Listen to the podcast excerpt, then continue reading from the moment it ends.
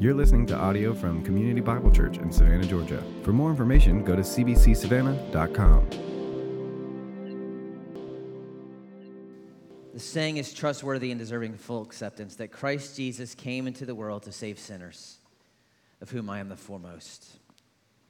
But I receive mercy for this reason that in me, as the foremost, Jesus Christ might display his perfect patience as an example to those who were to believe in him for eternal life. To the King of the ages, immortal, invisible, the only God, be honor and glory forever and ever. Amen. Father, I pray that as we speak of great and marvelous things, that we would be able to understand them and respond to them uh, in a way that is honoring to you. As your church gathers to celebrate this morning uh, and remember your birth, but also to long for your return.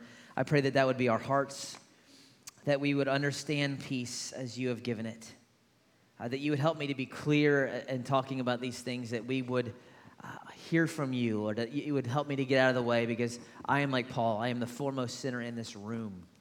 And so I need your grace and mercy, but I want you to show the fact that Jesus' is perfect peace and his mercy is here for us and that you would just, just so you just help me to do that, Lord, by your Spirit and for the, for the sake of your son's reputation in his church. I pray it. Amen. Thanks. You guys can have a seat.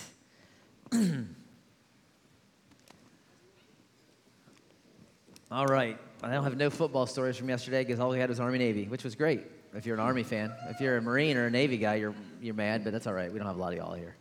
Um, sometimes we like to ask questions that we don't really want answers to, right? You know, we, we, we're asking for a point, not because we want the answer, because we're trying to make a point. So, and we do it all the time. So, you know, you, some of you are like, hey, how about them dogs? Okay, and, and what you're saying is what? Did you see Georgia yesterday? They won, right? So that's why you're asking the question. As parents, we do this all the time, right? We say, what were you thinking? And we don't want them to answer, because then we'll just hit them.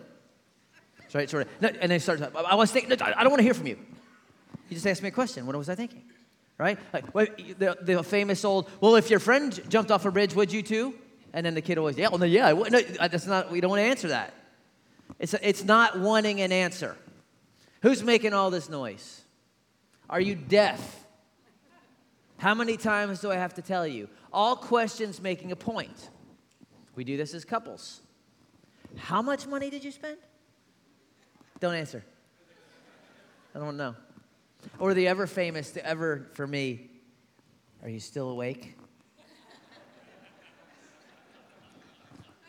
yeah, all the single people are like, well, I don't get that. Oh, you will.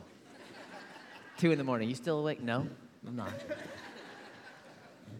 questions not wanting an answer, but questions that are, that are making a point, right? Trying to make a point. We've been, this is our second week in a new series. We've called it Rejoice. Uh, something new for us, if you're new to us as a church, what we typically do, you know, 48 weeks a year for the most part, is we work through books of the Bible. So this year we've worked through Daniel, this year we've worked through Luke. But at this Advent season this year, we are taking kind of the fam- some of the famous carols that we sing and just kind of talking about the, the truth that they, they represent, the truth that they mean, and why we're singing them. Uh, and so we looked at last week, the first week of Advent, we talked about hope. And so we looked at a song about hope called Come, Thou Long Expected Jesus. Um, today, we're going to look at a song that is going to ask us a question, but it doesn't want the answer. Actually, it gives us the answer.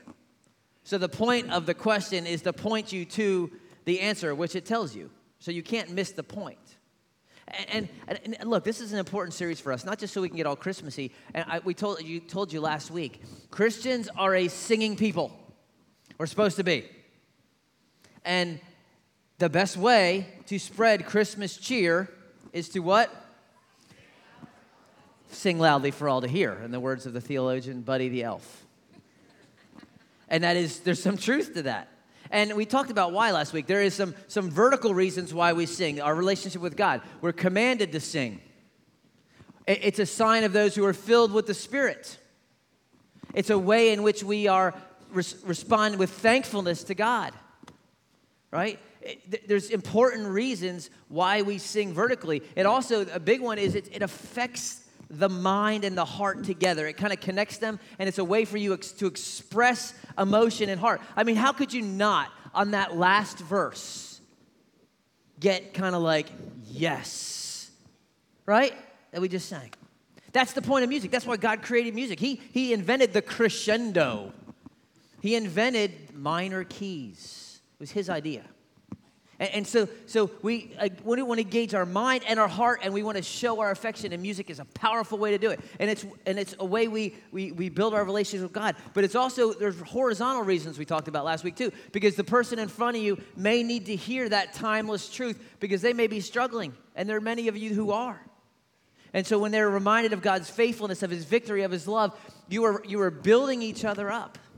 It's a way to be united and this is our God. This is the truth that we sing, right? It's huge. And we want to be, y'all, a singing church. I've been to churches, there's music, there ain't no singing.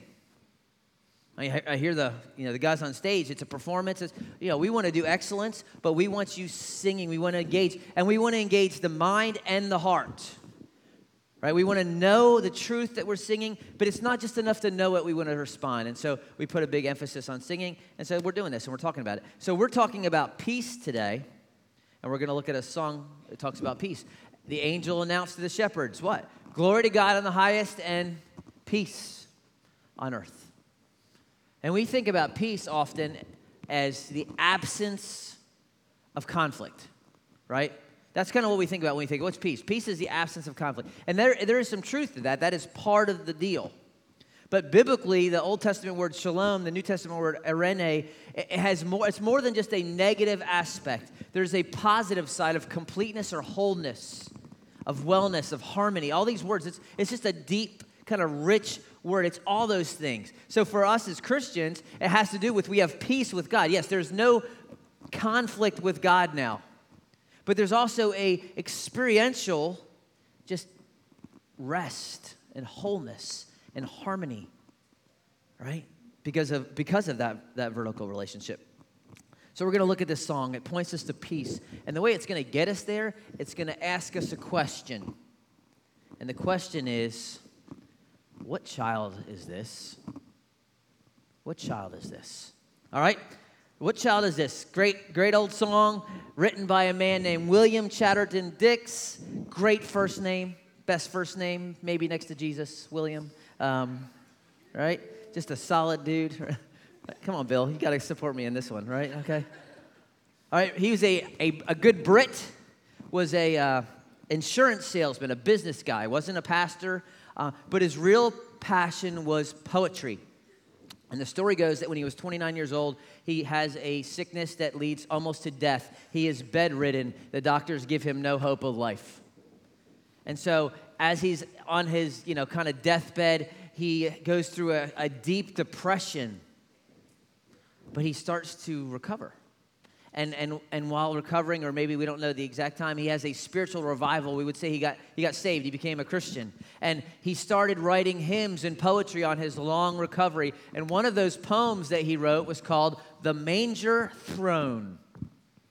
It's about a five stanza poem right? The manger throne. And that poem became kind of the somebody came after him, we don't even know who, and took some of the words out of his poem and wrote this great song what child is this? But the problem is they didn't have any music for it yet because cause Dix was not a, a musician, he was just a poet.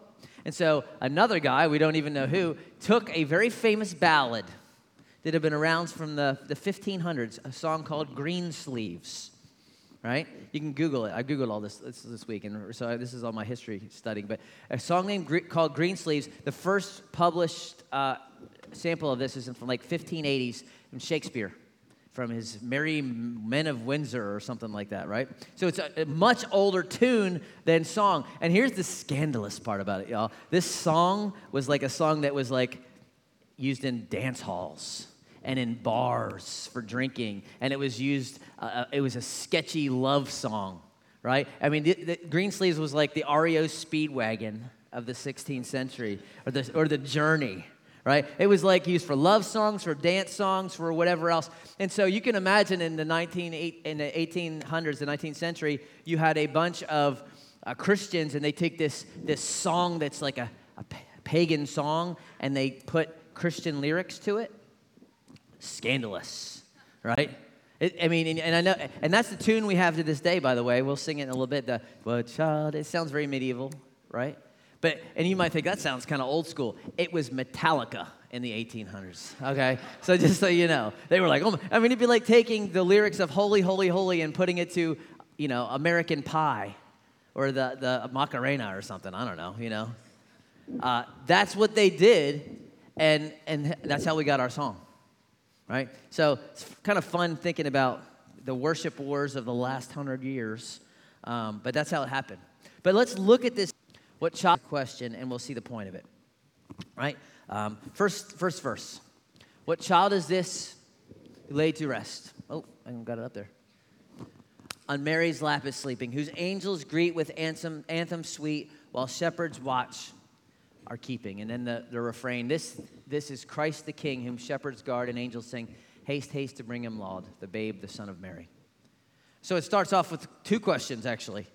What child is this? And whom, whom is this? And really, they're asking the same thing Who is this?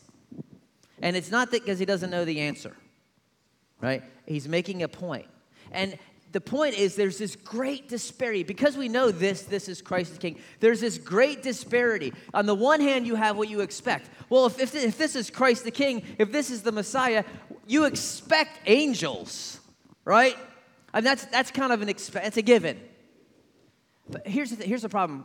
In, in the church, we have a, a warped view of angels, whether it's because of touched by an angel or whatever. Because this is kind of our view of angels, right? I mean, I, I don't know who that is. It's like Mary Poppins' sister. Okay. Every time angels show up in the Bible, people are terrified. No one is scared of her. Uh, some, this is some famous painting from the 1800s. I don't even know. It's awful. Should have got an F on this painting for, for biblical accuracy. I mean, these guys are wimps. I wouldn't want them anywhere, right? If you're scared of that, this is, remember, angels are heavenly warriors. They're warriors. They, they defend us. They fight this demonic battle. They are terrifying to look at. So, this is probably, I don't have a picture of an angel, but this is probably more accurate. All right? That's probably a more accurate. Then I'll be scared of that guy in the middle of the night. Okay? He's a little bald, but that's all right. But uh, that's more accurate. So, when these angels show up, now you know why people are terrified. All right, now you know, and you expect that at the birth of Messiah. What you don't expect is shepherds. You don't expect shepherds because these guys are the low guys. These are the low guys in the totem pole. I mean, they're not as bad as tax collectors or Pharisees in these people's minds, but they are they're kind of outsiders. These are country folk. They were not considered reliable in court in that day. You never knew where they were going to be. That's why it's kind of like the crazy uncle. He just shows up in the middle of something. They were just out in the, you know, they're always out there and they just kind of show up. And then they go back out there. They just kind of did their own thing. So this is a low class people, right?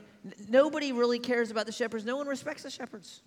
I mean, Charlie Brown Christmas doesn't even respect them. No, you know, oh, every year I'm a shepherd, right? You, when your kid gets to be the shepherd in the in the in the play, you're like, man, we must have stunk. I mean, we were going for Mary or Joseph here, and you got the shepherds. That's like low end on the totem pole.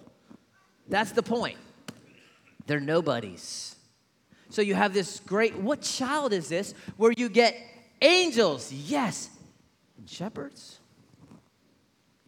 It doesn't make sense, right?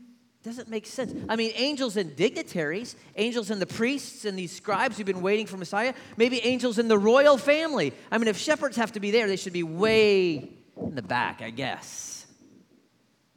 But, I mean, who? What? That doesn't make any sense. It doesn't fit. Or does it? Or does it fit that a shepherd would be front and center? Considering that this this Christ the King, as we're going to see, he says he would come as what? The Good Shepherd. That he would be the son of David, who was what? A shepherd. And one of the lesser known facts is that those sheep that were taken care of outside of Bethlehem traditionally were the sheep that were slaughtered during the Passover. So maybe the shepherds do fit after all. Because that is the type of Christ, that is the type of king that we worship. And, just let me, can I get one pet peeve off my back? Just, all right, just Christmas pet peeve for you Facebook addicts. All right, all right. So the word Christ, we know if, if you've been here for a while, Christ is not a last name, it is a title.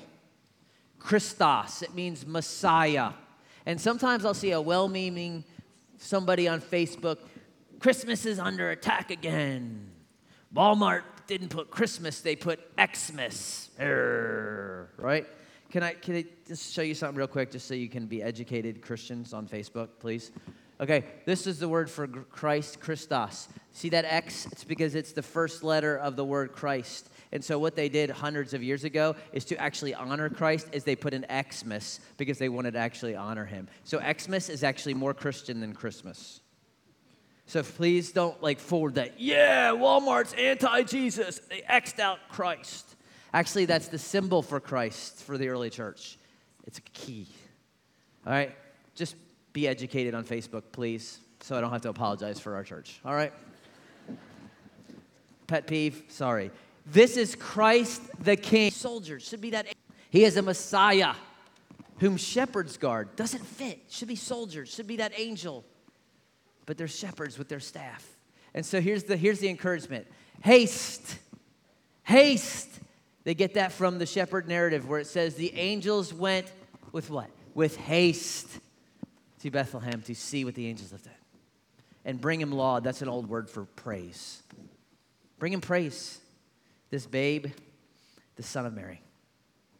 Verse 2 is my favorite verse. It's the lesser sung verse, but you got to see this, y'all. It's so good.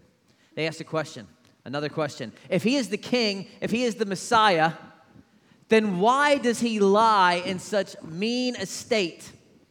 I mean, if this is the Christ the king, why is he where ox and ass are feeding? I just cussed in church. Ooh, bad. Some of you were already thinking that. You, I know you were. Oh, all right. I, where ox and donkey doesn't fit. All right, so we go with the original here. We're literalists. I don't know what Ethan's going to do later. I hope he did, but anyway. But why is the king lying in a mean estate? Why? It's so harsh. Remember, remember the narrative where the, where the angels tell the shepherds how they would identify the Messiah. He would be wrapped in strips of cloth and he would be lying in a manger. Strips of cloth, that's not unusual. That's the onesie of its day. But in a manger, and again, a lot have been said, oh, the manger, it's like slobber, horse slobber all over. It doesn't say anything about horse slobber. I doubt Mary, I mean, she's young and inexperienced. I doubt she's like, yeah, let's put the kid in the slobber. The point was not the nastiness of the manger, the point is the humility of it. The only place to put this newborn child, the only dry place, the only moderately comfortable place is where animals feed. It's the humility of it, right? That's the point. That's, that's the, the king came to this level of poverty is shocking. That's the mean estate. Y'all, it would have been amazing enough if God, for God just to become a man in itself, period. For God to step down from being God and become a man, that would have been amazing enough if he just came and he lived in the palace and he was born of royalty and, and lived this life of, of you know, luxury. It still would have been a ginormous leap down. But for him to come to this level of poverty, to two people I mean, you know, this little 14, 15 year old girl and her, and her husband, broke as a joke, they can't even go back to Nazareth. They, you know, they stay in Bethlehem for a couple years. They don't go back to their hometown. Why do you think that is? Probably because there was such a, a stigma because no one believed Mary or Joseph. So they have to, they get rejected by their own families. They're going to have to run down to Egypt and their lives are in danger. I mean, that is the level of just humility that the king comes to, and he's asking why. Why does he do that? Right? Here is the king of the world, the maker of the universe lying in a trough. And so he addresses the audience. He says, Good Christian, fear for sinners here. The silent word is pleading. Even though he's a baby and can't speak, the word, it's a reference to in the beginning was the word, the word was without, the word was God, is, is pleading. He, he's there for a point, right? He is there for a point. He's there to work on behalf of sinners, right? And so, and this is a, a beautiful poem, beautiful writing. He takes you from this like quiet, humble, stable, where it seems nice and serene and peaceful, and he jumps to a harsh scene very quick. And he says, Nails, spear shall pierce him through. The cross be borne for me, for you. See, see this great picture? Why does he lie in such mean a state? Why is he there? And he jumps to why 33 years later. He goes from the lowliness of the manger to an even lower state, being condemned as a criminal, criminal being nailed to a cross. That is why. That's why he's there. It's the ultimate lowness. This is what Paul says in Colossians. He says, In him all the fullness of God was pleased to dwell, in Jesus. And through him to do what? To reconcile to himself all things, whether on earth or in heaven, making peace, there's our word, by the blood of his cross. And you and us, who were once alienated and hostile in mind, doing evil deeds, he has now reconciled in his body of flesh by his death in order to present you holy, blameless, above reproach. I know that nails and spears are not very Christmassy. Unless you're like a seven year old boy, like, Dad, get me a spear. Yes. And a BB gun, right? But understand this it's the nails and the spear that bring power to the season. The, the, the, songs and the Christmas and the tree, all great, but it is hollow if y'all, if we do not see the link from Bethlehem to Golgotha. And if we don't see that, then we miss it. It's his life for you, his death for you, his resurrection for you. Right? He is the one who, who was called the bread of life, and yet he becomes hungry for you. He is the one who offers the water of life, and yet at the end he was thirsty. He's the one who became weary so that he could be our rest. He's the one who was sold for 30 pieces of silver so that he could redeem us. He's the one, lamb that was led to the slaughter so that he could be the good shepherd. He is the one who died so that by his death he could destroy death. That is why he lies in such mean estate. And so, what do we do? We hail the Word made flesh. The beginning was the Word, the Word was with God. And it's a, it's a great reminder that the Word had to become flesh. For Jesus to die for man, he had to become a man. But for Jesus to die and be sufficient for all men, he had to be God too. He is 100% God, he is 100% man. It is the mystery and the beauty of the incarnation. And he says, Hail him, the babe, the son of Mary, because he brought peace. And then he moves to verse 3, which is kind of the response. He's asked his questions, he's done with his questions, he's made his point, and he says, So bring him incense, gold, and myrrh. Right? Those are the gift of the Magi. We know those. We, we, we've got the nativity from Cracker Barrel on our front lawn, right? It's probably very biblically inaccurate because the Magi weren't there that night, but that's all right. If you want to make it more accurate, put the Magi in your neighbor's yard because they show up two years later. Actually, your neighbor's too close. Send it up the street. Some guy just wakes up. There's a couple kings in our front yard. I don't know. That's more biblically accurate. Sorry. But it's okay. You're, you know, Cracker Barrel, we love Cracker Barrel. Whatever. But they bring, as they, it says, they worshiped him and they offered him gifts and they gave him gold and they gave him frankincense and they gave him myrrh. Weird gifts for a two year old. but they're actually very symbolic of the roles he would fill. I was talking to my kids on the car on the way here. I said, "What? What is? Who would get? Who would get gold?" My old, my, not my oldest, my third born said, "A king." I said, "That's right. A king gets gold. Jesus is a king." What about frankincense? Frankincense is this little substance that they would use in, in the temple for worship of an incense. It had a sweet smell. It was used in, in sacrifice. It is used in worship. It pictures the deity of Jesus.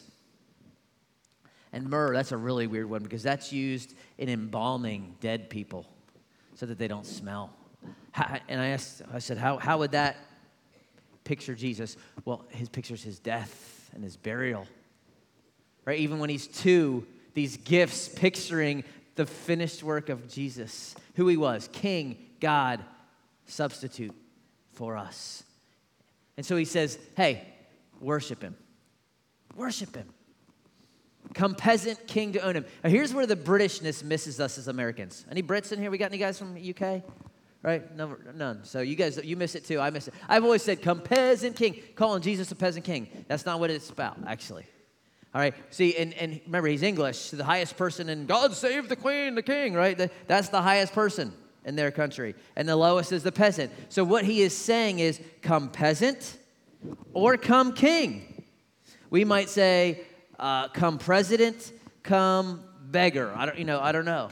But the point is not come peasant king is Jesus. It's come peasant or come king. It doesn't matter your status, whether you're the most important, whether you're the least important, the rich or the poor, the powerful or the weak, the popular, the unpopular. It says, leave your status behind and come to him.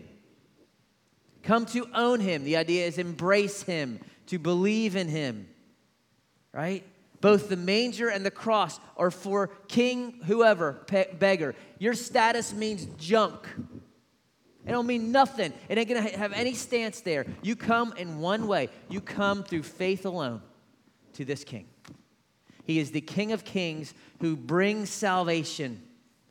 Right? Let loving hearts enthrone him. And this is a beautiful depiction of what I think it means to exercise saving faith in Jesus that He is your King. He's not just Savior, He is Savior. He is Savior and He is King of your throne, of your heart. He not only re- rescues you from your sin, He now leads you in your life. So let loving hearts enthrone Him. It's an invitation, whether you're the big man on campus, whether you own the biggest company in town, if you're just a middle school student the song invites you to worship this king. It's a beautiful picture. And so it closes with the final refrain. And this is great. This is what I've been saying. This is what this series is about. It's raise, raise the song on high. The best way to spread Christmas cheer is what? That was weak. Sing loudly for all to hear. But that's what he's saying 200 years ago. He's saying, sing it, shout it on high. The virgin sings her lullaby. Again, this oxymoron virgin with a baby. But it's a beautiful picture of what Christ has done, the miracle. Joy, joy, for Christ is born, the babe, the son of Mary. Right? He brought peace. Peace with him. And he offers us peace where we're at. He is the rescuer. What child is this? Why lies he in such mean estate? He is the redeemer, he is the reconciler, he is the rescuer, he is the savior. He brought peace. Right? He brought peace. But it's not just peace, and Ethan alluded to this. It's not just peace with God that he brought because that is that is primary. He wanted us to have peace because we were at enmity because we ran away because we sinned because we were, we were dead in our trespasses and sin. But it's not just that peace. He wants us to have peace here too horizontally in our experiences and in our circumstances. And there's so much written in the new testament even the old testament about peace. I mean before the night before he dies he tells the disciples peace i leave with you. My peace i give to you. Not as the world gives to you i give to you. So there's a distinction there between the world's peace and his peace let not your hearts be troubled, neither let them be afraid. A couple chapters later, he says, I've said these things to you that in me you may have peace. In the world you will have tribulation. But take heart, Take heart, I have overcome the world. The Apostle Paul says, Let the peace of Christ rule in your hearts, to which indeed you were called in one body. He says in another place, Now let the Lord of peace himself give you peace at all times in every way. So the idea we have peace with God, but it is possible to have peace here. And here's the key for us this peace flows out of this peace, and not vice versa. And this peace has nothing to do with the lack of conflict. What does Jesus warn? In this world, things will stink. NIV version. You will have trouble. Anybody got trouble? Liars. You're all liars. That's your trouble. Yes. Any, anyone not struggle with sin? Anyone not have any bitterness? Anyone having a hard time forgive? Anyone having a hard time love that person? Anyone worried about how to pay Christmas? Anyone got sickness in your family?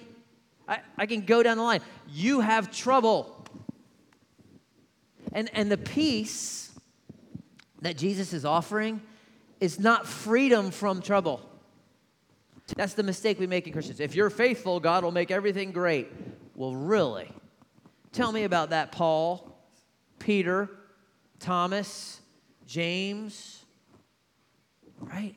Tell me about the first Christmas. Did, I mean, think about this. Did the coming of Jesus make Mary and Joseph's lives easier or harder? It was possibly harder. 14 year old girl, she is now accused of being a harlot. She never lives that down, by the way. They're talking about that 30 years later when Jesus is a, an adult. Joseph's got to leave his hometown with this woman, and now he is going to raise a child that is not his.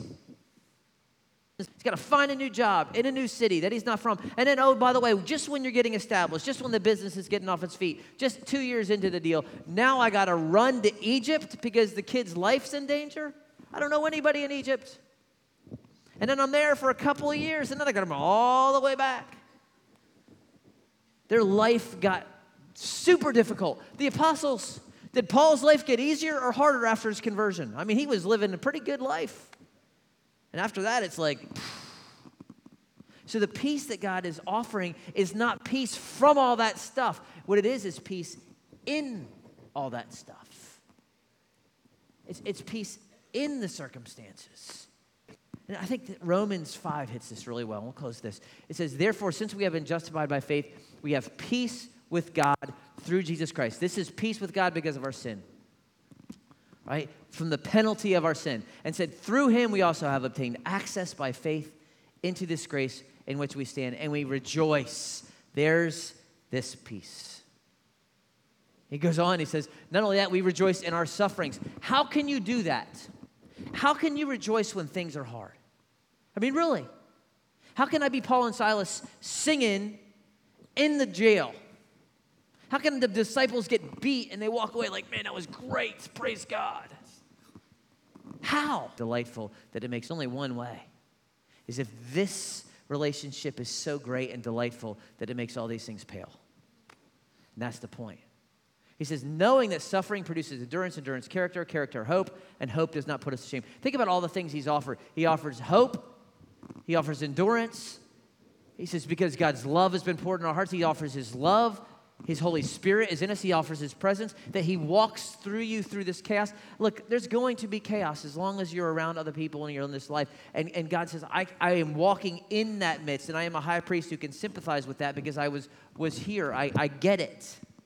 And this is the whole point of Advent, y'all. This is why we even do this. The first Advent, it wasn't for you to your greatest, most pressing need. It wasn't for you to pay off your student loans. It wasn't for you to get a job. It wasn't for you to find a spouse. It wasn't for that chronic pain to go away, that sickness pain, sickness to go away. It wasn't for you to start getting along with your family. It wasn't for that guy to stop slandering your name. That was not your greatest need. Your greatest need is that you were lost and you were perishing without him, so he sends a savior who was Christ the Lord. That that's the first advent. At the second advent, the student loans are gone. At the second advent, the cancer is gone. The second advent, the conflict with your relationships and the stress of your life and all these things are gone. See, that's why we look back so that we can look forward.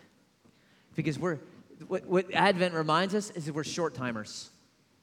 You ever, you ever been a short timer in a job? You put in your two weeks and you're like, this is great. Remember, seniors? Any high school seniors here? Raise your hand, high school seniors. You're about to enter the period called senioritis. After you got into that first college, I got into my first college in mid September. The Citadel was so desperate back then, they were taking anybody from out of state that wasn't from Orangeburg. So I got in like September 15th. I'm like, done. We started school September 8th. I mean, I was like, I'm over. I got in.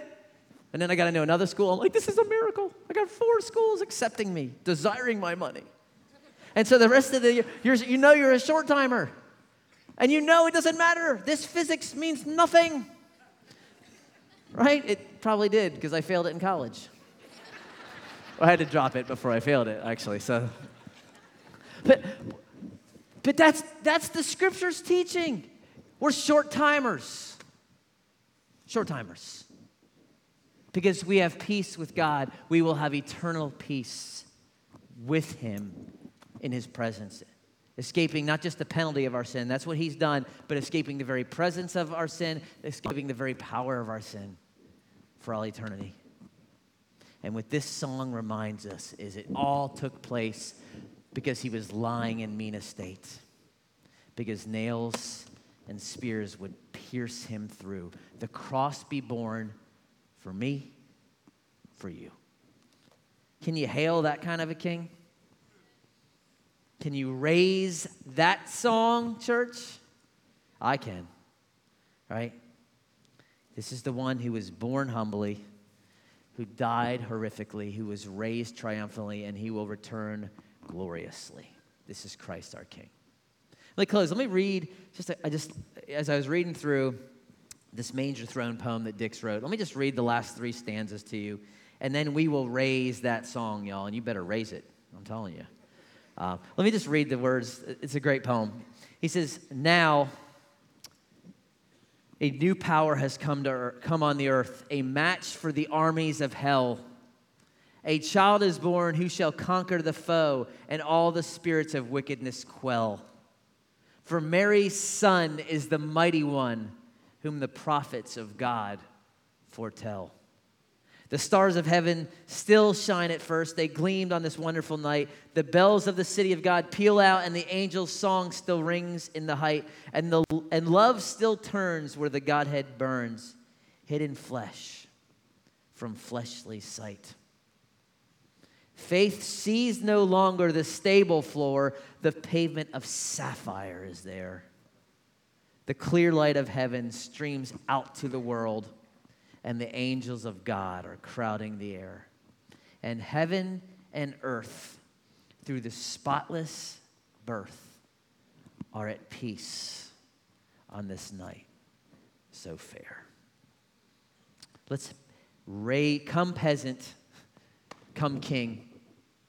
Let's raise the song to the King of Kings who salvation brings the babe, the Son of Mary. Would you stand with me? Let me pray and we'll sing and we'll worship. Father, I thank you for revealing through Scripture and through just many who have gone ahead of us the great truths of this season. We have peace with you through Jesus Christ because his nails hands were nailed to a cross because his side was pierced because he was wounded and crushed on our behalf and so i pray as a church that we would that that just would, would stir our affections in our heart to worship and to follow this king. That he would not just be a king who forgives us of sin, but he would be a king who leads us in our life. And for someone here who may not even understand or know all this, that you would be just opening their eyes to the gospel, the good news that a Savior who is Christ the Lord took their place on a cross and rose again. Lord, use us for that message this season and in our hearts. Uh, just, just make it make us more like your son. It's in his name we pray.